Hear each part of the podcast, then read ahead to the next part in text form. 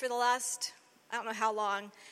And um, it's, I know it's for myself personally, but I also believe it's for all of you as well.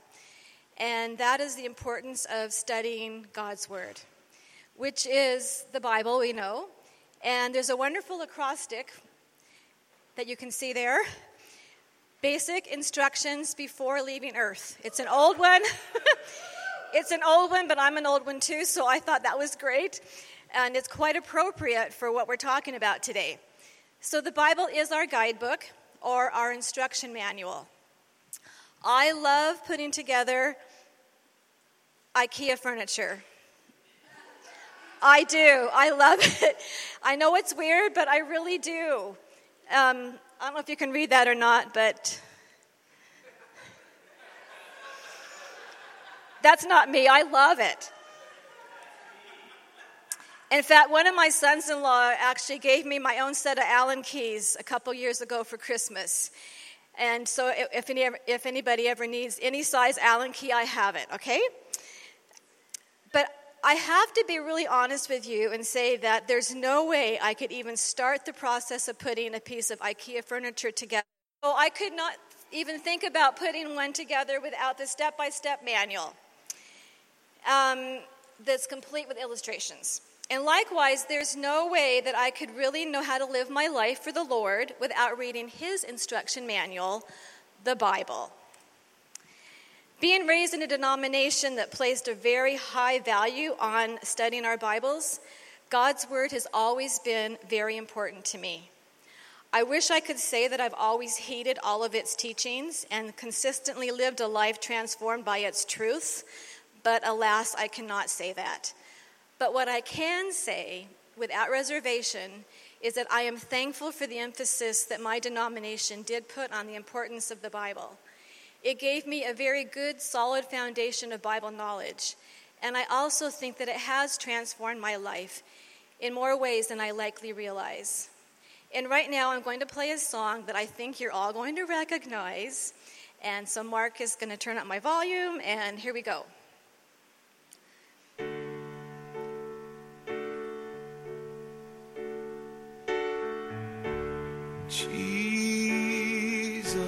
Loves me.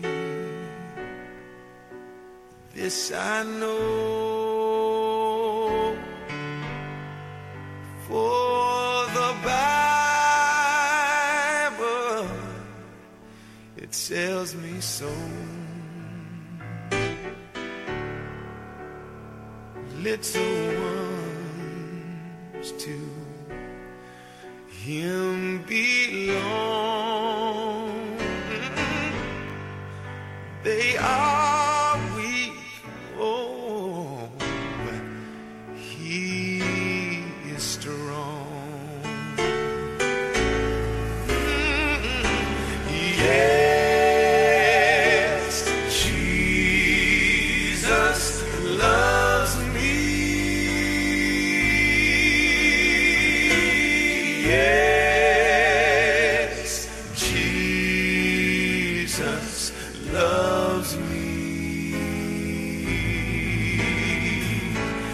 Yeah!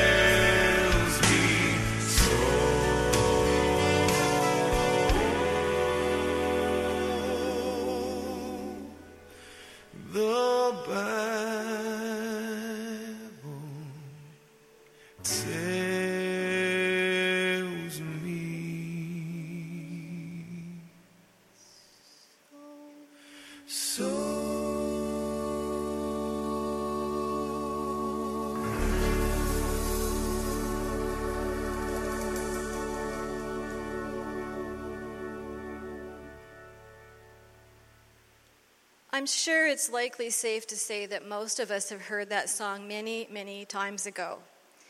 The line that really got me, though, for this morning, got me thinking, is For the Bible tells me so. The last few weeks, the emphasis of teaching here at OVV has been on how much the Lord loves us and the exhortation to share Him with others. Stacy shared with us that we're the bride of Christ and we need to make ourselves ready for his return. Vince talked about the fact that just looking at God's creation helps us to know that there must have been a loving creator who would make a hundred billion galaxies and to make us humans as well in all, all of our intricacies. Ephesians 2:10 says that we are God's masterpiece. He's created us anew in Christ Jesus so that we can do all the good things He's planned for us to do long ago. Jake spoke of the mandate of not keeping our salvation to ourselves. We're to live it out so that others will see Jesus in us and be drawn to Him. Each of these speakers used a lot of scripture to reinforce the teachings that they shared. And all this brings us to the topic for today the importance of studying God's Word. We're going to talk about why we should study, what it takes to study, and the results of study. So, why should we study? The primary reason for studying the Bible is to get to know God in an up close and personal way. We can listen to pastors and other speakers share God's word with us, but studying it for ourselves is key to having a meaningful relationship, a personal relationship with Jesus Christ.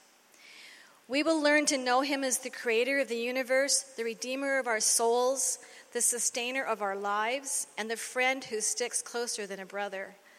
Studying God's word just for the sake of studying is not the point. When we were in Israel this past March, our guide, whose name is Alan, right there in the middle, made it quite clear that he is not a messianic Jew. In other words, he hasn't, doesn't re, uh, recognize Jesus as the coming Messiah.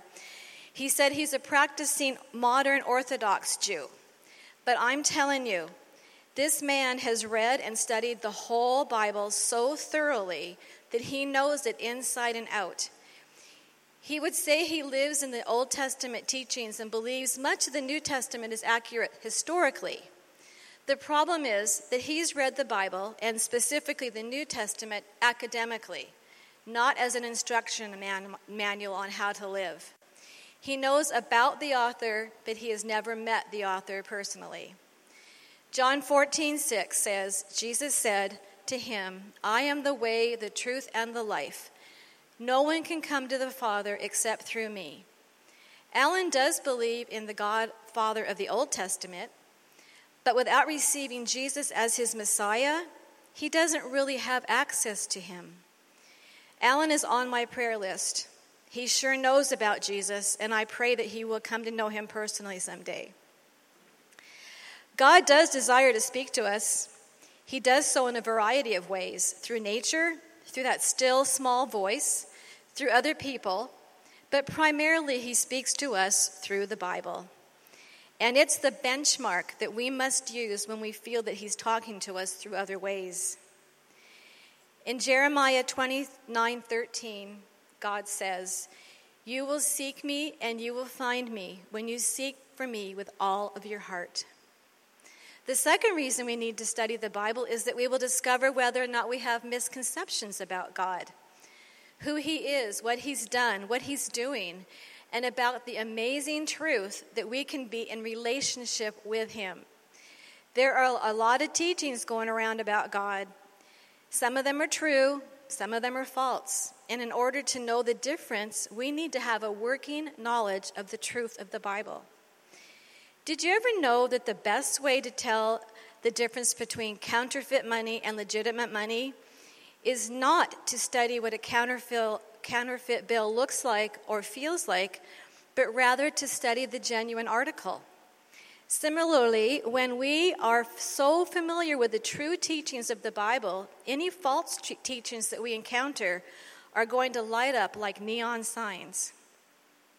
2 Timothy 2:15 says, "Study to show yourself approved unto God, a workman that does not need to be ashamed, rightly dividing the word of truth." And in the next chapter, verses 16 and 17, we're told that all scripture is breathed out by God and profitable for teaching, for reproof, for correction, and for training in righteousness, and that the man of God may be competent, equipped for every good work. Thirdly, the study of God's Word will help us to learn who we are. There are a myriad of verses that teach us our value. A long time ago, I received a birthday card from a dear friend, which I've kept because of the words on it. It says, God is writing a book about you. The pages tell of your life and the lives you were created to touch. No one else will take exactly the same path as you, meet the same people, or have the chance to show God the love of God in the same way. You are unique, and so is your story. And it's one of the author's favorite reads. And then it quotes Psalm 139, 13 to 16, which says, For you were created in my inmost being. You created me in my inmost being. You knit me together in my mother's womb. I praise you because I am fearfully and wonderfully made. Your works are too wonderful. I know that full well. My frame was not hidden from you. When I was made in the secret place, when I was woven together in the depths of the earth, your eyes saw my unformed body and all the days ordained for me were written in your work, in your book, before one of them came to be. Another reason we need to study God's word is that we are able to discover to discover God's purpose for our lives. Jeremiah 29:11 to 12 says, "For I know the plans I have for you," says the Lord. "They are plans for good and not for disaster, to give you a future and a hope. In those days when you pray, I will listen if you look for me wholeheartedly, you will find me. And James 1 5 assures us that if you need wisdom, ask our generous God, and he will give it to you. He will not rebuke you for asking. Next, from studying God's word, we learn to deal with the problems of life. In John 16 33, Jesus said, I have told you all this so that you may have peace in me. Here on earth you will have many trials and sorrows, but take heart, because I have overcome the world. Currently, I'm doing a, a devotional on the book of Proverbs with a few friends on YouVersion. That book alone is jam packed with amazing wisdom. What does it take to study? Well, one of the first things we knew, need to do in order to study is to get rid of obstacles. Obstacles such as laziness and busyness. In order to overcome these obstacles, we need to develop good habits. One of my biggest obstacles has been laziness. A few years ago, the Lord got through to me, and I actually saw that my desire to open His Word on a regular basis was not something that I could just hope to do someday, but something that I could actually start doing. It wasn't easy, but I started to get up an hour or two earlier than normal. And soon it was such a routine that when I miss it, I actually feel a sense of loss. There are so many resources available today for making study possible. The NLT Life Application Bible is my favorite Bible to use. The commentary on each page is so pertinent to our daily lives. Each book of the Bible has very informative outline which details people and places as well as the theme of the book. There's an exhaustive topical index as far and as, and as a concordance as well. And there are detailed maps of the Old Testament world as well as the New Testament, some of which highlight the journeys of many of the characters of the Bible, like Moses and Jesus and Paul. Another of my very favorite resources is the YouVersion Bible application. For several years now, I've been doing YouVersion devotions on a variety of topics, as well as reading through the whole Bible in a couple of years. Nicky Gumbel has one called The Bible in One Year, which has meaningful devotions to go along with each day's reading. Bible Gateway is another resource that I use often to look up verses. Both of these resources give you the option of which version or translation you'd like to read.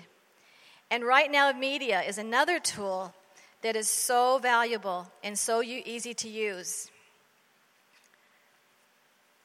Um, just that. We've used several studies from the Right Now Media with our Zoomers Bible study group, and I've done several on my own. Again, there are a variety of topics and books of the Bible that you can study through this media. The results of studying the Bible are numerous. James 1:22 exhorts us to not just listen to God's word, but to do what it says. Otherwise, you're only fooling yourselves. Our faith is strengthened when we study the Bible as our guide for living our lives. It's not just an academic endeavor.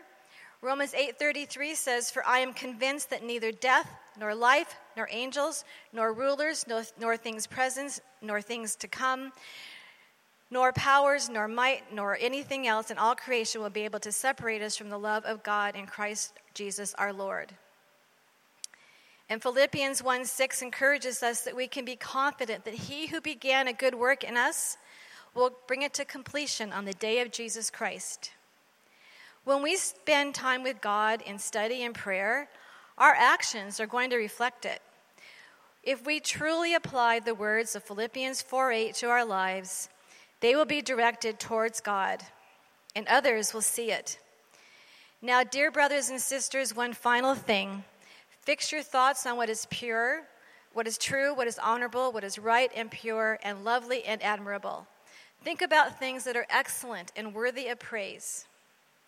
In Psalm 119:9 we read, "How can a young person stay on the right path of purity? By living according to your word." We can replace the words young person with middle aged person or even an old person like me. Living a life of purity and holiness is another result of knowing God's word. 1 Peter 1 14 to 16 says, So you must live as God's obedient children. Don't slip back into your old ways to satisfy your own desires. You didn't know any better then, but now you must be holy in everything you do, just as God who chose you is holy. Sometimes it's so hard to know the purpose for our lives, but the Bible is full of verses which will make our purpose clear. True, it's not going to say, Thou shalt go to that school, or Thou shalt buy that car, or Thou shalt marry that person. But it will assure you that He is interested in those decisions, and He will give you peace and guidance. Psalm 119, 105 says, Your word is a lamp, or as a word, sorry, your word is a lamp to guide my feet and a light for my path. And Micah 6, 8 says, O people, the Lord has told you what is good, and this is what he requires of you to do what is right, to love mercy, and to walk humbly with your God. Sometimes God uses other people to show us answers from his word and sometimes it's through song. When I found out that we were going to have to close our Christian bookstore, Salem Storehouse, I was just so filled with fear. Fear that was, it was debilitating. And I remember that one uh, morning I was just beside myself, and the words of a song that I really didn't know came to my mind, and I thought, that sounds like it might be something I should listen to. So I, I'm a Googler. and um, I didn't exactly find the answer to my question, but I did find peace through the words of the song. Each stanza was obviously written from somebody's deep knowledge of Scripture. The song goes like this I don't know about tomorrow, I just live from day to day. I don't borrow from its sunshine, for its skies may turn to gray. I don't worry over the future, for I know what Jesus said, and today I'll walk beside him, for he knows what is ahead.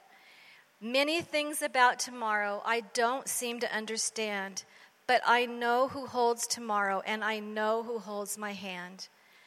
I don't know about tomorrow. It may bring, bring me poverty, but the one who feeds the sparrow is the one who stands by me.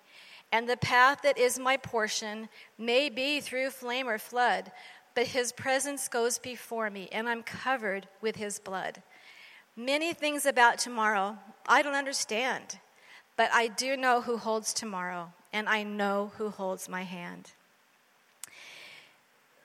In conclusion, which means there's still two more pages, um, I know that many of you already are consistently reading the Bible. You're studying it and you're applying it to your life. I pray that you will be an encouragement to others to do so as well. And some of you may have the desire to read, God, read God's Word, but you're not really sure where to begin. I pray that whatever obstacles might be in your way, they will be overcome and that you'll be encouraged to just start. The Lord knows your heart and He knows your desires. He will honor your willingness. I printed out a list of resources which um, Sam is going to hand out to you.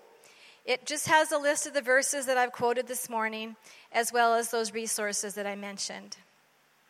For all of us, I pray that we will come to know the author and perfecter of our salvation as we learn of him through his precious word.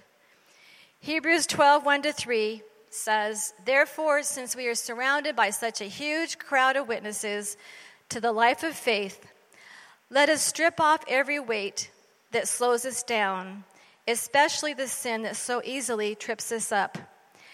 And let us run with endurance the race God has set before us we do this by keeping our eyes on Jesus, the champion who initiates and perfects our faith.